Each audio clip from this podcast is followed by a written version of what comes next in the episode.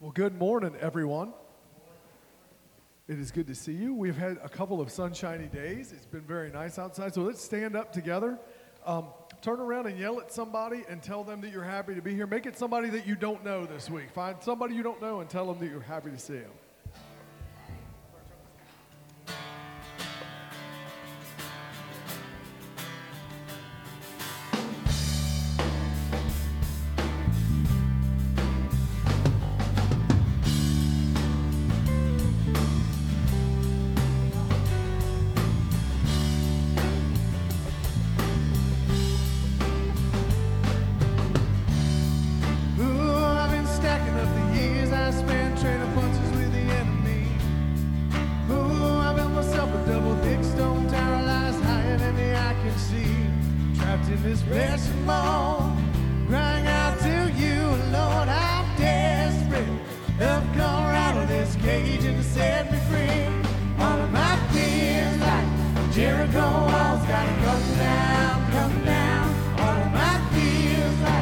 Jericho walls gotta come down, come down. My prison turns to ruin when your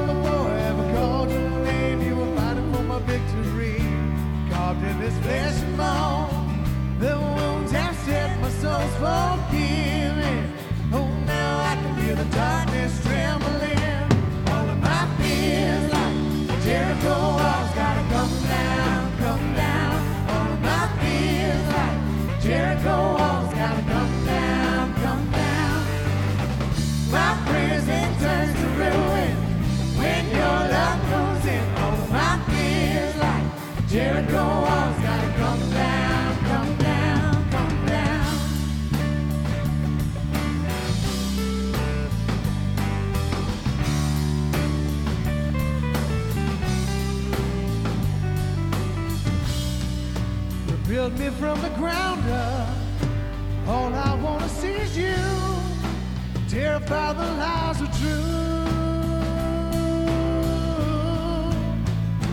All of my fears like Jericho walls gotta come down, come down.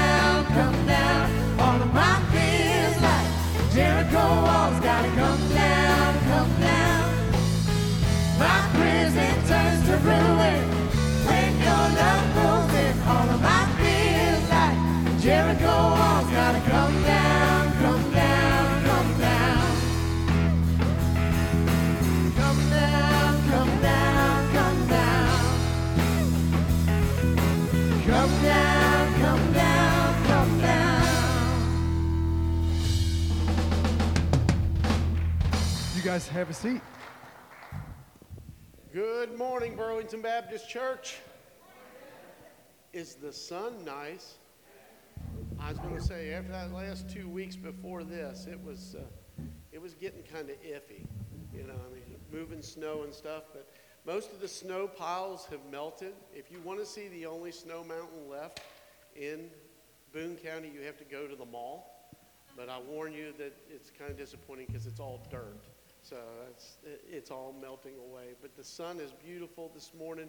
As I was driving, I was thinking to myself, what a wonderful God we serve. Because even through the coldest days, we know that He's going to brighten our days, and He's done it over this last week. And we just celebrate the victory today that's coming up for the Easter season. If you're a guest today, we just want to take a moment and welcome you and tell you how great it is just to have you join us for worship today, whether you're online or you're in the house. It's just that warm feeling knowing that we're worshiping the same uh, Heavenly Father today in the way that we uh, come together. And we're just so excited for the days ahead and the warmth and the fact that we'll be getting a little bit closer together and more, more people continually come back because uh, we seem to be working through the COVID process. But um, as we celebrate those things, I just wanted to let you know that if you are here in the house um, and you have any questions and you're a guest today, don't hesitate to let us know. We have wonderful people in the foyer, our welcome team. They can point you in the right direction for anything you need. If you're at home and you're watching, um, thank you, first of all, for joining with us. And if you have a prayer request or any kind of a need, just put that in the comments section. Let us know what that is so we can be praying for you and making sure that we can do whatever we can for a need you might have. Uh, just a couple of things in the way of announcements is exciting this week because our children's program comes back online. Uh, for the next several weeks, we're going to be doing Kids Rock. They're going to meet from 7 to 8, and they're going to be meeting over in the Activity Center. Allows us to have a little bit more room to spread everybody out, but we know there's a lot of excitement that's coming out about that. We encourage you, if you have uh, children in that Kids Rock in the children's area, uh, make sure that you're a part of that. We'll take all the precautions we can to make sure everybody's safe and distance, but um, just with the kids going back to school and everything coming back, we just know that uh, they're excited about. We've had so many kids that have told us that they're excited for this upcoming week. So make sure that you're a part of that. Second announcement that I have is this that Pastoral Care is making a special um, project for the spring. They did last year. And they choose some of the Boone County employees. And this year it's our Boone County jailers. And we like to do something for our county employees, especially since they've been working through the pandemic and all the crisis stuff over the last year. We just want to recognize them for their service. And a lot of times, the Boone County jailers, they kind of get lost in the wash of the sheriff's department and everything else. So we want to lift them up and encourage them. And what you can do to participate on, in it is if you want to uh, give just a little bit of money, you can designate that towards the Boone County jailers for the pastoral care. You can give that through the office. You can give it online. Um, but don't hesitate to be a part of that because it's a wonderful ministry and it's a way for us just to support and appreciate the people that work for us in our county. So pray about that. If you feel led to give, make sure that you are a part of that. As we get ready for worship today, again, we welcome everybody, but we're just going to ask that you join with me for a word of prayer. Heavenly Father, we thank you for the opportunity to be in your house today. And Father, the warmth of the sun and the beauty of the, the world around us as it reveals itself to us this morning, we just thank you because it reminds us that you are always there, Father. And even on our coldest days and through the troubles and the things that we have to go through in our lives, we don't go through them alone. And Father, we probably can't uh, just imagine trying to get through any of those things without knowing that you stand with us and hold us tight. And Father, today as we gather in this place to worship, we lift up our voices in song as a praise to you, thanking you for being the mighty one. And Father, also in this time, we come to hear you speak to us through your Spirit. And we just ask that you bless the words that Harold's going to bring to us today. Allow those words to penetrate our heart. Let your Holy Spirit move us in a mighty way. And let us go out of this place today with a new purpose. That purpose is to share your love with everyone we come in contact with. Father, in this special season as we move towards Easter, we're most thankful for the provision that you made through your Son, Jesus Christ that we can find eternal life by believing in him and trusting in you. So in this time, Father, we just ask for your presence. We pray all these things in the precious and the mighty name of Jesus Christ, our Lord and Savior. Amen. I'm going to ask Miss Allie to come, and she's going to be sharing our scripture for today.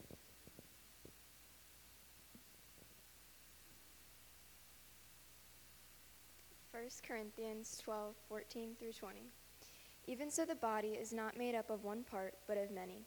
Now, if the foot should say, Because I am not a hand, I do not belong to the body, it would not for that reason stop being part of the body.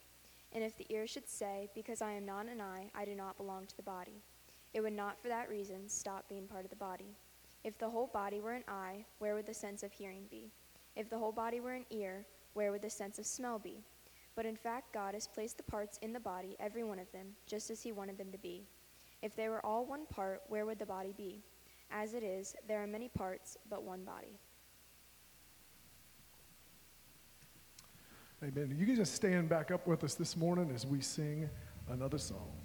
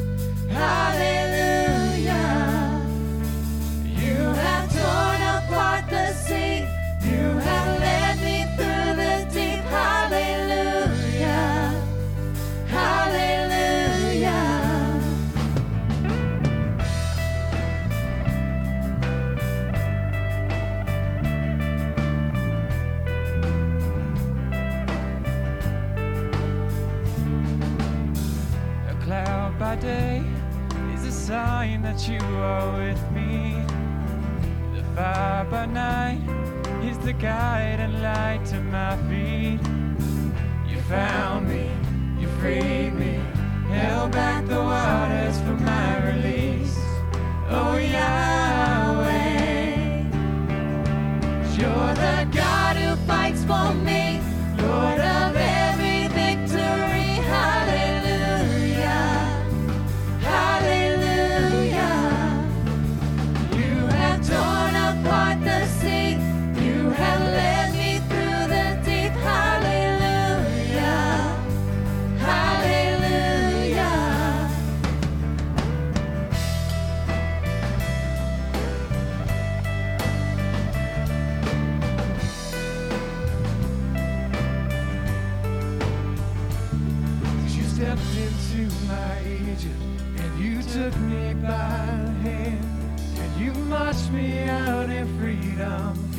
into the promised land.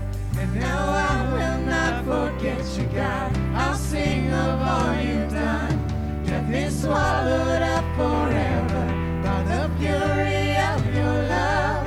For you stepped into my Egypt and you took me by the hand and you marched me out in freedom into the promised land. And now I will not forget you, God. I'll sing of all you've done. Death is swallowed up forever by the fury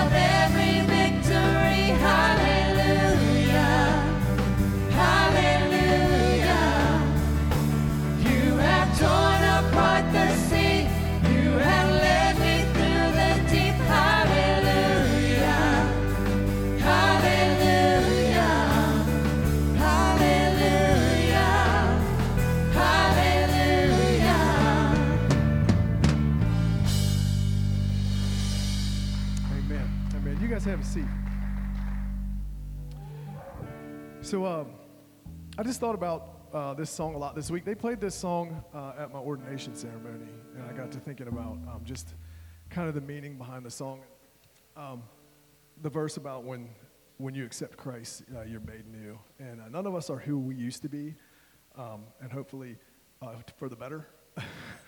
but and when you accept Jesus, um, He makes you new, and it is better. So this is a song about that.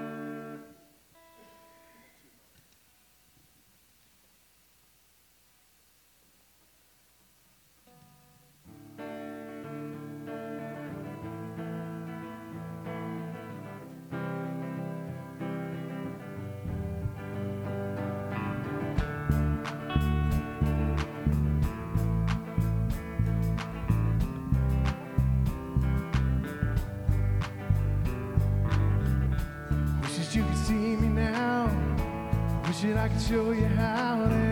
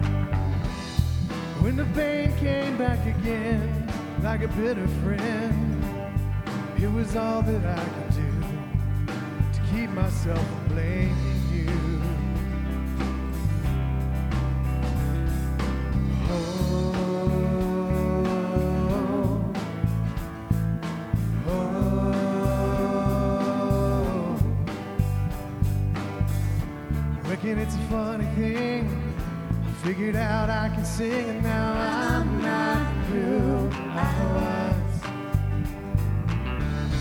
Write about love and such, maybe because I wanted so much, but I'm not who I was. I was thinking maybe I should let you know that I am not the same, but I never did forget your name.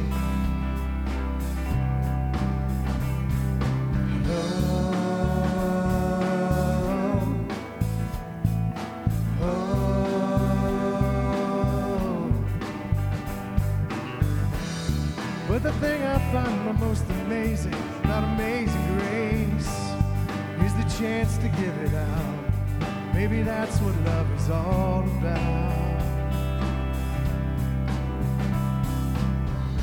I wish that you could see me now. I wish that I could show you how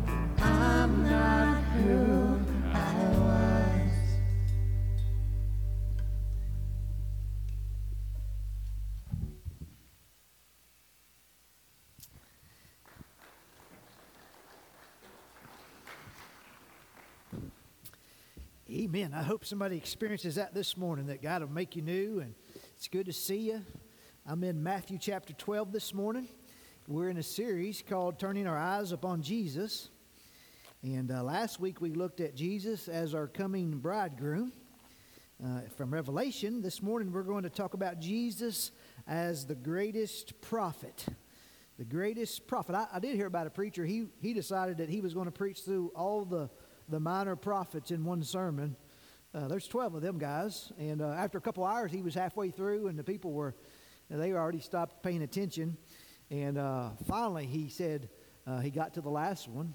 And uh, after he went through the last one, he said, Oh, I forgot about Micah. What am I going to do with Micah? And one of the ladies in the front row stood up and she said, Micah can have my seat. I'm going home. And uh, so I, I won't be that long this morning, but I'm just going to talk about Jesus in the row of prophet, Matthew chapter 12. I invite you to stand with me. We'll look at verses 38 through 41. Good to see you this morning. Good to see some guests.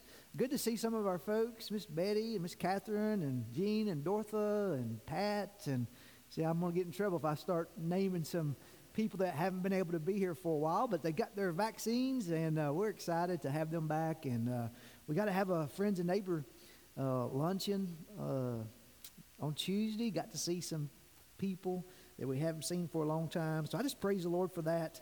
I'm glad you're here this morning. Matthew 12, 38. Then some of the scribes and Pharisees answered him, saying, Teacher, we wish to see a sign from you. But he answered them, An evil and adulterous generation seeks for a sign, but no sign will be given to it except the sign of the prophet Jonah.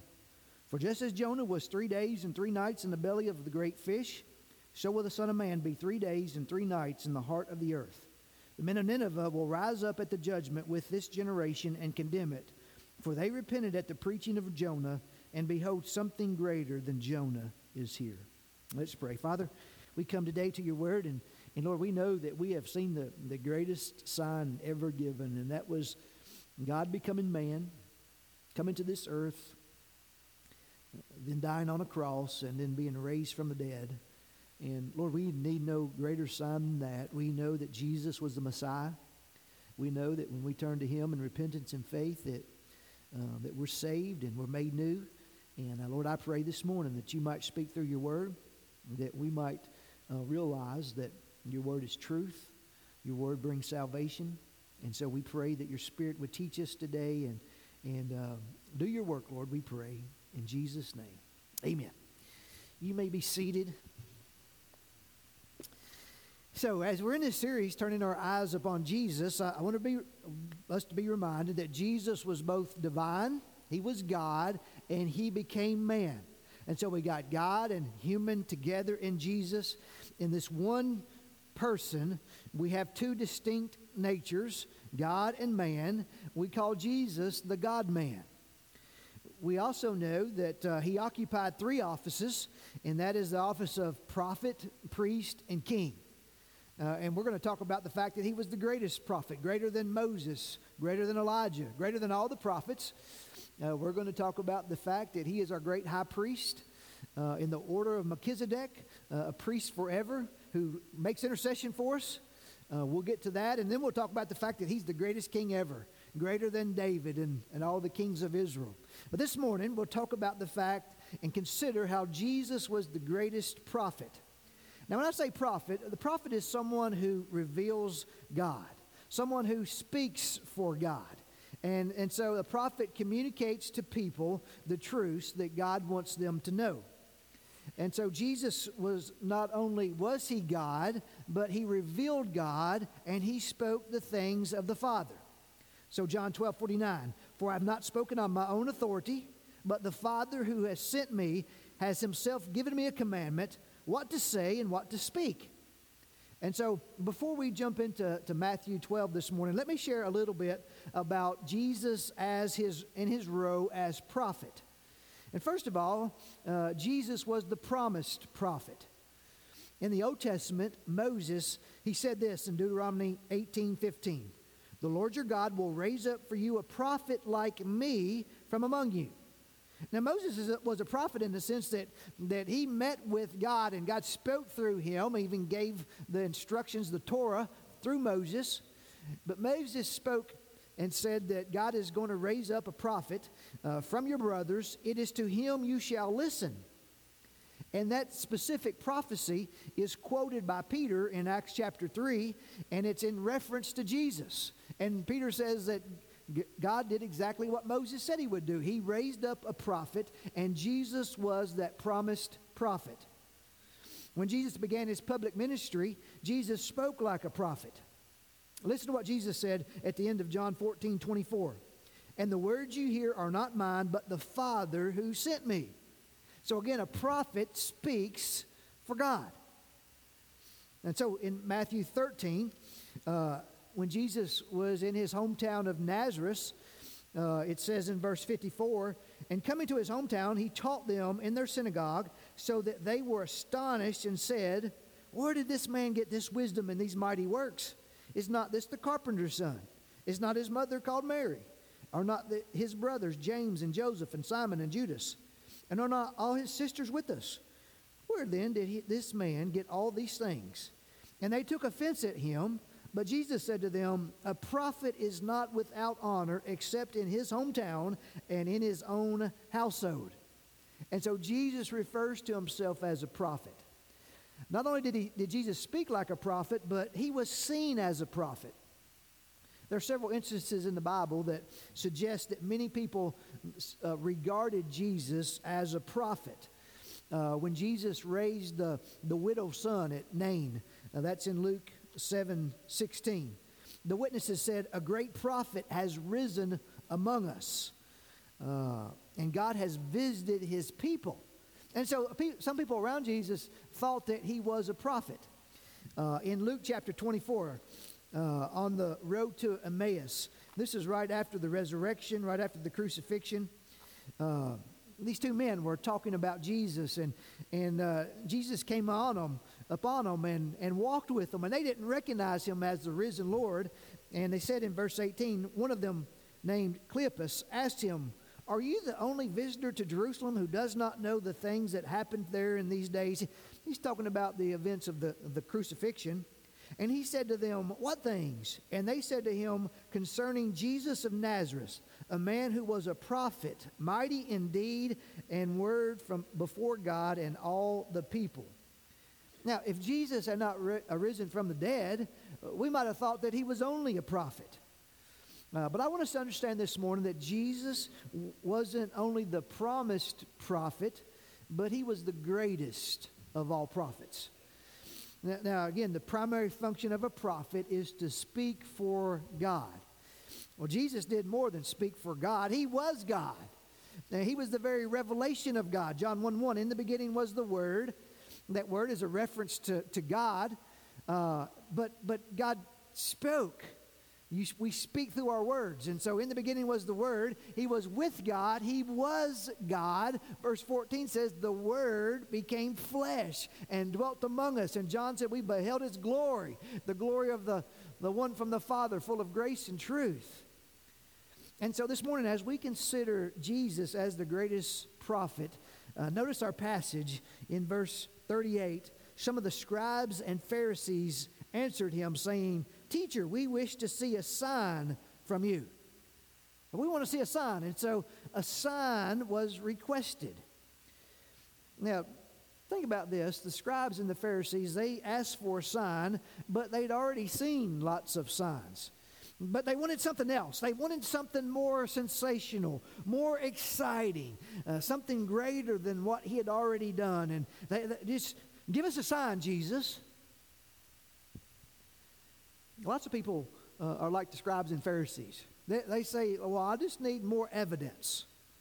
And so let's put our seatbelts on this morning. Notice Jesus' response An evil and adulterous generation seeks for a sign, but no sign will be given except the sign of the prophet Jonah.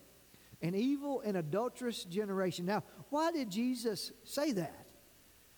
Well, he knew that they had already seen him perform miracle after miracle. The lame walked, the blind could see, demons were cast out. He raised the dead to life. How much more would you need? But they said, Give us more signs. And listen, the truth be told, God could have wrote in the sky, This is my son, Jesus Christ. He is the promised Messiah. Believe in him. And you, I mean, he could have wrote that in the sky, and they would have said, Well, we need more evidence. And so Jesus called them out in their wickedness, knowing that their hearts were hardened to who he was. And so, but no sign will be given to you except the sign of the prophet Jonah. And so a sign was requested, and then we notice that a sign was revealed. What, what kind of sign did Jesus reveal to them? Well, I'm going to call it just the sign of Jonah. Verse 40 For just as Jonah was three days and three nights in the belly of the great fish, so will the Son of Man be three days and three nights in the heart of the earth. And so, what's Jesus talking about? Well, what is the sign of Jonah? Well, ultimately, Jesus is referring to his future resurrection. Uh, he is going to be raised from the dead, and he's telling them in advance that it was going to happen. But let me just share a few things about uh, this sign of Jonah. The fact that Jonah was three days and three nights in the belly of a great fish, first of all, it was a, a sign of judgment. If we go back to Jonah, we know that the Lord uh, speaks to Jonah in Jonah 1 1, In verse 2, he says, This is what God says to Jonah Arise, go to Nineveh, that great city. Nineveh was the capital of Assyria. Assyria was an enemy of Israel. Uh, so Jonah would have heard that and said, Uh uh-uh, uh I don't want to go there. the, there are enemies. But God said, Go to Nineveh, that great city, and call out against it, for their evil has come up before me. But Jonah rose to flee to Tarshish from the presence of the Lord. He went down to Joppa, found a ship going to Tarshish. So he paid the fare and went on board to go with them to Tarshish, away from the presence of the Lord. And so God told Jonah to go from, uh, from Israel to, to Nineveh. That was northeast. And what Jonah does is he goes to Joppa and is going to, that's completely west. So he's going in the opposite direction of where God told him to do. And, and uh, we know what happens. God sends this great storm, and, and the ship is about to be destroyed. They, they throw all their cargo out. They, they cast lots to see whose fault it is. The, the lots come upon Jonah. Jonah admits to him, hey, it's, it's, it's about me. I'm running from God. I'm disobeying God. And, and finally, it, the only remedy was for them to throw Jonah overboard. And so, verse 15, they picked up Jonah, hurled him into the sea, and the sea ceased from its raging. And so they, they tried everything else, but ultimately they throw Jonah overboard. Verse 17, and the Lord appointed a great fish to swallow up Jonah, and Jonah was in the belly of the fish three days and three nights. Now, we might say that Jonah learned his lesson the hard way and uh, three days inside a great fish. And we should be reminded that there are consequences, there are judgments for our actions and our decisions. When God points us in a direction and we decide to go the other way, then, then we should expect some consequences. God is not mocked, God's not blind. And so Jonah was a sign of judgment. Secondly, it was a sign delivered from someone who had experienced judgment and come back from the dead. Uh, we can read about Jonah's time in the, in the fish in Jonah chapter 2. Uh, Jonah prayed to the Lord from the belly of the fish, saying, I called out to the Lord out of my distress, and he answered me out of the belly of Sheol. Sheol is the place of the dead. Jonah cries out uh, in the midst of, of all this. And, and so he experienced the judgment of God. And listen, many commentators think that Jonah uh, likely died in the belly of this great fish, and God, God brought him back to life just as a sign of what he was going to do uh, to, with Jesus. I don't know. I, I, would say that if I was in the belly of a fish, I'd rather be dead. Uh, but it really doesn't matter. Uh, whether Jonah died or not, I, I, suspect he looked like death when, when the fish vomited him out. And, and I suspect that the people took notice uh, of what Jonah had to say after this experience. What a sign Jonah must have been after being in the belly of that fish for three days. And then, thirdly, it was a, it was a sign that was delivered to people who were in rebellion. Uh, Jonah, back to Jonah 1 2, go to Nineveh, that great city and called out against it for their evil. Their wickedness had come before God. And, and so God calls Jonah to go to that wicked people and to deliver this message uh, about their rebellion against God. And, and we know what happens. He, he, he finally goes. And when he gets there, Jonah chapter 3, verse 4, Jonah began to go into the city, going a day's journey, and he called out, Yet 40 days, and Nineveh shall be overthrown.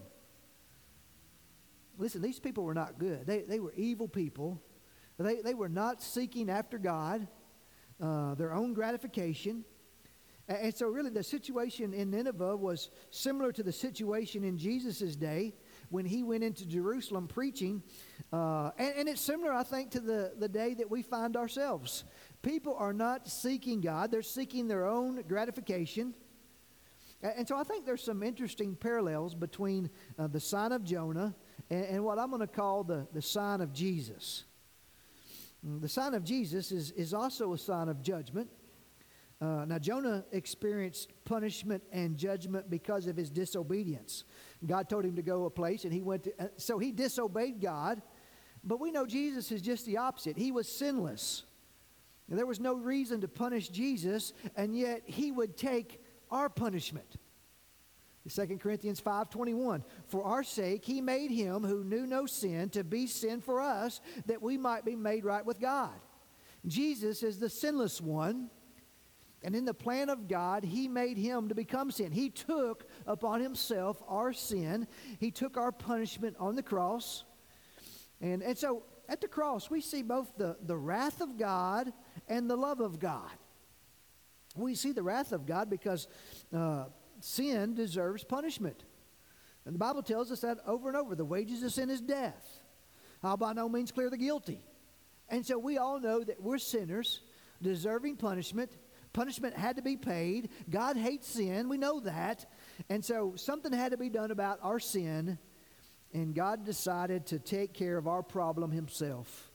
And on the cross, Jesus became sin for us, the one who was without sin and he died the death that we deserve.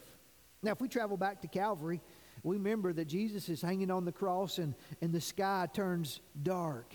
And, and that time Jesus cries out, My God, my God, why have you forsaken me? And we know that it was during those moments that Jesus was, was becoming our sin. He was taking our sin upon himself. And in our sin, he experienced the holy wrath of God against sin. And so, not only is the wrath of God demonstrated on the cross, but also the, God's love. God's love is demonstrated. We know John 3:16, for God so loved the world that he sent his son. We also know 1 John 4:10, in this is love, not that we love God, but that he loved us. He sent his son to be the propitiation for our sins. We we we learned at Christmas what propitiation means. He came to pay our price, to appease God's wrath against sin. And so we see all of that displayed on the cross the, the wrath of God against sin and the love of God for us. And so not only was it a sign of judgment, but it was delivered by one who would experience judgment and come back from the dead. Jesus would experience something similar to Jonah. For verse 40, for just as Jonah was three days and three nights in the belly of a great fish, so shall the Son of Man be three days and three nights in the heart of the earth. Jesus knew that the ultimate sign that he was the Messiah, the, the Son of God, would be his resurrection from the dead. 1 Corinthians 15, 3 and 4. Christ died for our sins in accordance with the Scriptures, that he was buried, and on the third day he was raised in accordance with the Scriptures. And so the, the point that, that Jesus was making in verse 40 is that just as the fish swallowed up Jonah only to be delivered from death, so the grave would one day swallow him up and he would be delivered from death and the grave. Listen, Jesus conquered death and the grave. And so we say hallelujah for that. Deuteronomy 18 tells us that the test of a true prophet is that what they prophesy must come true. If not, you're not a true prophet. I, as I was working on this this week, uh, uh, I just thought about the fact that a true prophet, everything a true prophet says has to come true. And, and I, I know in, in previous months, uh, some people sent me uh, clips from prophets who said things like, uh, We're sure that, uh, that Donald Trump's going to stay in office. And I'm not, talking about, I'm not trying to get into politics, but we know those aren't true prophets because what they spoke did not take place. And I, I, I just wonder who's going to call them out for that? More than likely, they're going to have other prophecies. And people are going to believe that stuff too. If what you say doesn't come true, you're not a prophet. And, and by the way, we don't need another prophet. Amen? We have everything we need right here in the Word of God.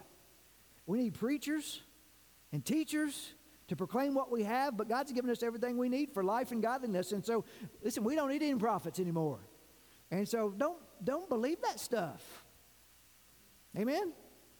Yeah, th- this is what we need is the very word of God. And I, I, believe that the reason that Jesus is the greatest prophet is not only what he predicted came true through the death and resurrection, but, but he had the power to bring it to pass. And so he could tell you that I'm going to die and be raised again. And, and not only could he tell you, but he could bring it to pass himself. And the last uh, thing in regards to a sign of Jesus.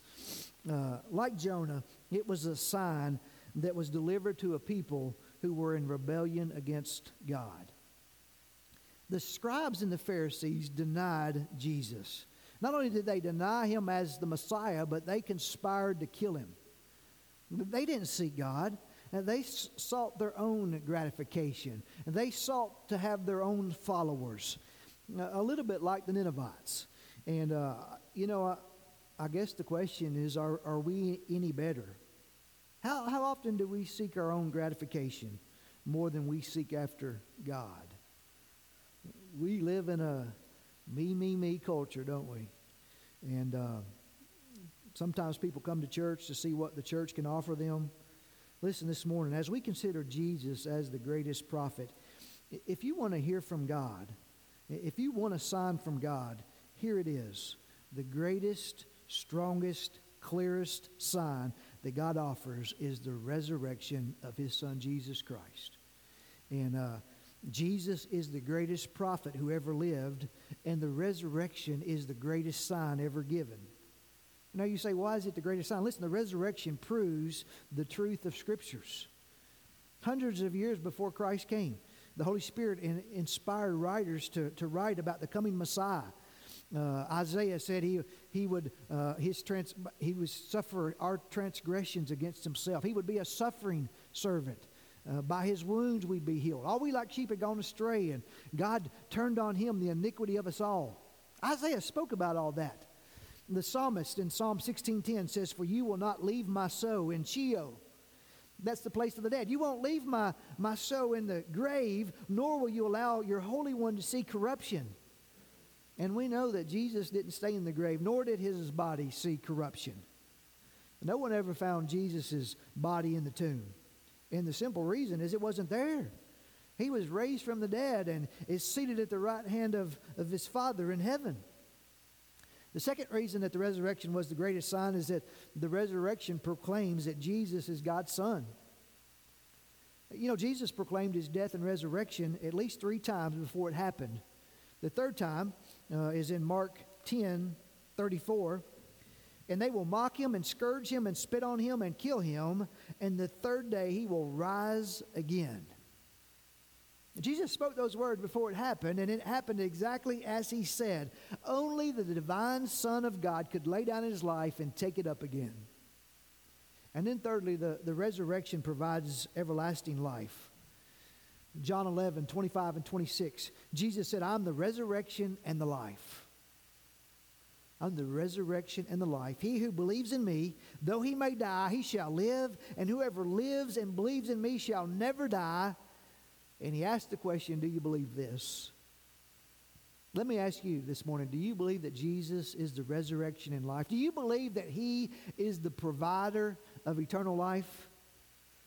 The resurrection is the greatest sign ever given and the greatest news ever told. And, and that leads to the last main point. It just a response is required. Listen, when God sent a, a prophet with a message, they, they, the people had to respond. Now we know how people responded to Isaiah and Jeremiah. They ignored them and, and they ended up in captivity. They ignored the prophet. If you ignored the sign, you'd experience the wrath of God. If you obeyed the, the message, then, then you would experience God's mercy. And so in Jonah 3, when, when Jonah goes to Nineveh, the enemies of God's people, evil people, when Jonah goes there with the message uh, about God's judgment coming upon them, uh, and the message was Again, 40 days from now, uh, Nineveh shall be overthrown. Verse 5 says, The people of Nineveh believe God. How about that? God sends them a prophet and says, Judgment's coming. The people of Nineveh believe God. They called for a fast. They put on sackcloth from the greatest of them to the least of them. The people of Nineveh repented. And so I just put Nineveh repented and found compassion. And it says in verse 10 that when God saw their, their repentance, that he relented. When God sent what they did, how they turned from their evil ways, he relented of the disaster that he had said he would do to them, and he did not do it. Listen, they de- deserved to be destroyed. And yet, when they repented, they found mercy from God. And so the Ninevites, while they repented and found compassion and mercy from God, listen, Israel, the people in Jesus' day, they rejected the words of Jesus and they faced condemnation. And so, verse 41 the, the men of Nineveh will rise up at the judgment with this generation and condemn it, for they repented at the preaching of Jonah, and behold, something greater than Jonah is here. Isn't that interesting that the people, the wicked people of Nineveh, will rise up at the judgment against that generation? And the reason is because they saw the, the sign, they, they heard the, the preaching of Jonah, they heard the warning and they repented, and someone greater than Jonah was there, Jesus Christ Himself, God in flesh, and yet they would not repent. And then we think about our generation. We, we have even greater evidence. Jesus spoke of his coming resurrection and think about what we have. We know with certainty that Jesus was resurrected. We know at least 20 Old Testament prophecies that were fulfilled in the, the, the life and death and resurrection of Jesus. We know that the resurrection changes lives. It changed the lives of the disciples. They, they were fearful after the, the cross, and, and yet when they saw the resurrected Lord and they were filled with the Spirit, they went out and preached, and, and almost all of them gave their lives preaching the gospel of Jesus. And 500 witnesses, uh, at least, to the, to the resurrection. And, and listen, we know the certainty of the resurrection. The, the scribes and the Pharisees, they, they didn't need another sign. They needed to believe in what they had already witnessed in the person of Jesus Christ. And let me just say to you this morning you don't need another sign. We have the Word, we have the, the very Word of God that tells us about the life, death, and resurrection of Jesus Christ. And so the question comes to us is how will you respond to the greatest prophet ever? What, what's your response? Today we have the greatest sign an empty tomb, a risen Lord. What will be your response to that sign, to the resurrection of Jesus Christ? Will you stand with me and we're going to pray and have a, a few moments to respond to God's word this morning. Father, we thank you today that Jesus didn't just speak about a resurrection, but we thank you that that tomb was empty. And Father, we know that Jesus was who he said he was. And I pray that uh, we would hear the warnings of your word to repent from our sins and believe upon Jesus, that we would be more like the Ninevites who hear the warning, who repent and believe. Lord, help us with that. And we know that when we respond to your word, that we enjoy your mercy and grace and, and we don't stand condemned in our sins. And, and so I pray that there's a person here this morning who is not saved, I, I pray that they'll repent and believe upon Jesus. I pray for that this morning. Lord, we need no greater signs than the sign that Jesus gave when he was raised from the tomb. And I pray in Jesus' name, amen. Let me ask you a question this morning. If you were to die today, and I, I hope none of you do, but do you know for certain that you're going to heaven? Uh, and listen, the only way is through faith in Jesus Christ. He was God. He came to the earth as a man. He lived a sinless life. He went to the cross and bore your sin, paid the price for sin. He died, was buried, he raised again, and he offers salvation to those who will repent and believe. If you'll call upon his name, listen, you can be saved. And, and so let me just invite you to respond to Jesus. And, and if you're here this morning and maybe you've said, Well, preacher, I just, I just need a little more proof. No, you don't. You don't need any greater sign. Jesus has proven himself true through that empty tomb, we can be certain of the resurrection. And listen, we can be just as certain of a future judgment.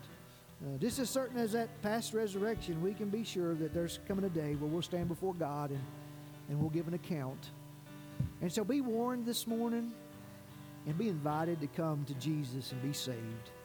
I invite you to respond. I'd love to talk to you about a relationship with Jesus.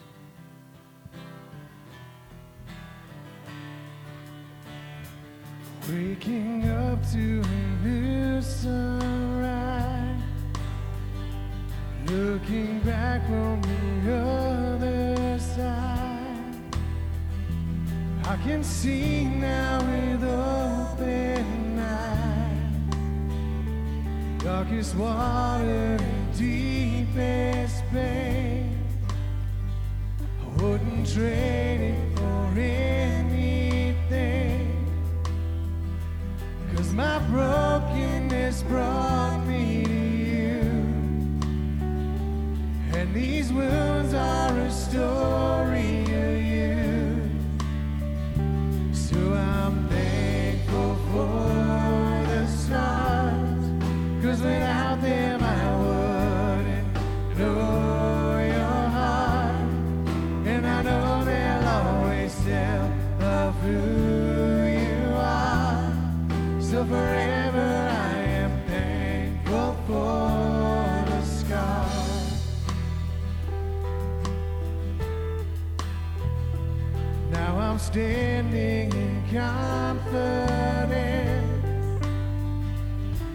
the strength of your faithfulness.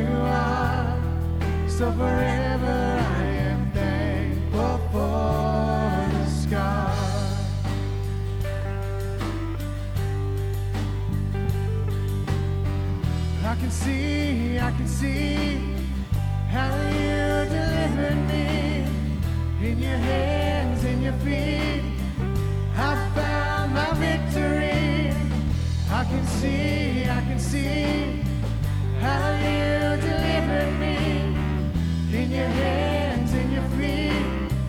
I found the victory. So I'm thankful for the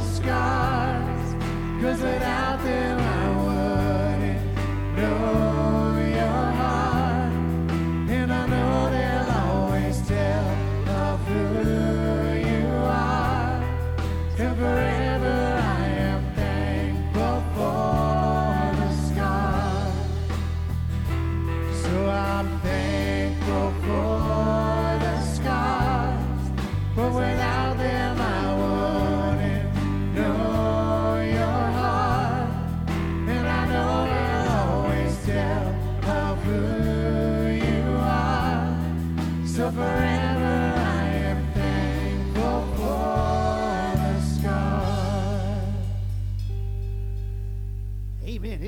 thankful for the scars?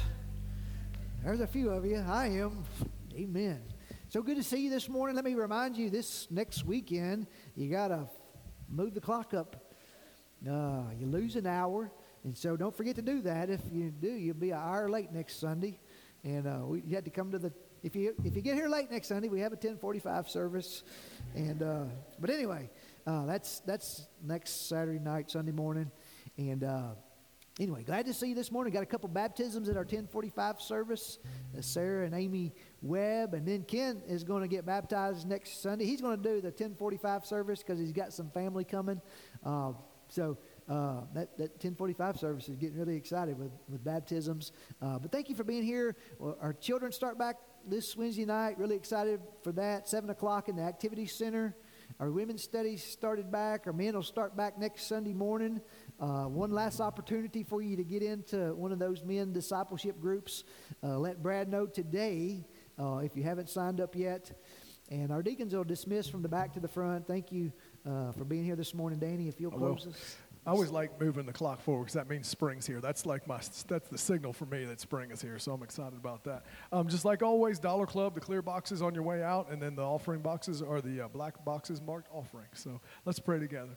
Lord, we just thank you so much for this opportunity to come into your house. Lord, we just thank you for the sunshine we've had the last couple of days. Lord, we just uh, we just thank you for your son Jesus and what he means to us. Lord, thank you for the growth that we are experiencing in this church, Lord, and help us to just be responsible with these discipleship programs for the men and the women, Lord. And, and we just, again, thank you for those who are, who are praying about that and who are getting involved in that and those that are organizing that. Lord, thank you for Harold's message this morning. It's in Jesus' name we pray. Amen.